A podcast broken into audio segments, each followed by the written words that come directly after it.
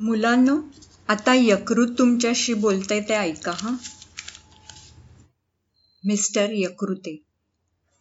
नमस्कार मंडळी मी मिस्टर यकृते. मी मानव कारखान्यात कचरा व्यवस्थापक म्हणून कामाला आहे. चांगली मानाची पोस्ट आहे. शिवाय वरची मिळकत व्हावी म्हणून मी स्टोअर किपरचे देखील काम करतो. मी वास्तव्याला सिंधुताईंच्या शरीरात असतो. सिंधुताईंना ओळखता ना? हो हो त्याच. सुधाकर दादांची पत्नी. हा एकच प्यालामधले सुधाकर दादा. मी मानवी शरीरातला सर्वात मोठा अवयव आहे. मी उजव्या बरगड्यांच्या मागे लपलेला असतो.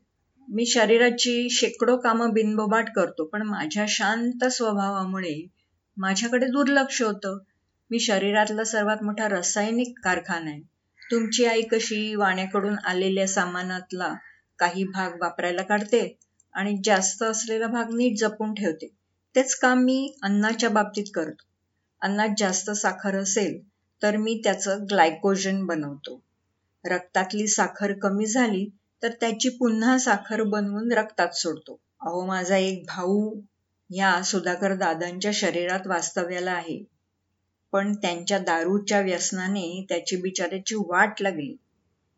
सदा पिऊन तर्र पडलेले असतात दादा. त्यामुळे त्याची तब्येत फार ढासळली आहे. शिवाय कसल्या तरी चांगल्या नावाचा रोग झालाय. तो लिव्हर सिरोसिस का काय तो? सिंधुताई तशा बऱ्या हो. सात्विक आहार घेतात. वेळच्या वेळी जेवतात. त्यामुळे त्यांची तब्येत चांगली राहिली आहे. मीही माझं काम चोख बजावतो. म्हणजे विषारी पदार्थ गाळण्याचं काम पित्तरस करणं व साठवणं. जीवनसत्व व उरलेली पोषक द्रव्ये रक्तात पाठवणं. अन्नातल्या प्रथिनं स्निग्ध पदार्थ यांचीही मी काळजी घेतो. शरीरात शिरलेल्या हानिकारक पदार्थाची वासलात लावतो. रोगजंतूंशी लढण्यासाठी मी रोगप्रतिबंधक रसायन बनवतो. शरीराला जखम झाल्यास रक्त गोठवण्याची सोय करतो. पण हल्ली माझ्या तब्येतीची तक्रार सुरू झाली. काम झेपत नाही. परिणामी सिंधुताई बिचाऱ्या आजारी पडू लागल्या. शेवटी बिचाऱ्या न राहून डॉक्टरकडे गेल्या. त्यांना काही कसले व्यसन नाही. मग त्यांचे स्वास्थ्य कसे काय बिघडले? रक्ताच्या तपासण्या झाल्या. डॉक्टरांनी निदान केलं. यकृत बिघडलं आहे. पित्तरस नीट तयार होत नाही. यकृत बिघडलं म्हणजे काय? माझं पित्तच खवळलं. माझा काय दोष? मी तर माझं काम चोख बजावतो.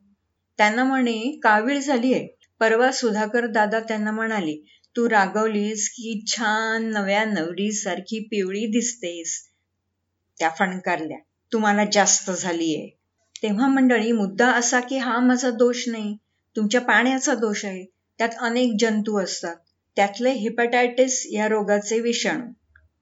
नावा इतकेच ते डेंजर आहेत. अलीकडे सिंधुताईंनी भेळ खाल्ली. काही चटकदार होती म्हणून सांगू मला वाटतं तीच नडली. मी नीट काम करेन असं झालो.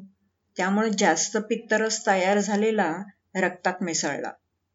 त्यामुळे त्यांना कावीळ झाली. काही वेळेला तुमच्या अन्नाचाही हातभार लागतो. उदाहरणार्थ मासे. लोक चवीने मासळी मटकावतात पण माझा पारा चढतो. का विचारा? अहो माशांनी गिळलेला पारा. अन्नातून पोचतो माझ्याकडे. तुम्हाला माहीतच आहे पारा विषारी असतो ते. आता हा पारा आला कुठून? कारखानदारांची मेहरबानी त्यांचे सांडपाणी ते सोडतात नदीत. लोक गणपतीचे विसर्जन करतात तळ्यात. त्या रंगामधले आर्सेनिक व शिस माशांद्वारे पोचते माणसांच्या शरीरात. तुम्ही रंगीबेरंगी मिठाया खाता. ते रंग खाण्यायोग्य आहेत की नाही ते तपासून पाहिलंय का कधी? अन्नात भेसळ होते की नाही याची चौकशी करता का? जाऊ दे झालं. तुमच्या गुन्ह्यांची किती पारायणं वाचणार? कुणी विचारवंतांनी म्हटलंच आहे तूच तुझ्या जीवनाचा शिल्पकार.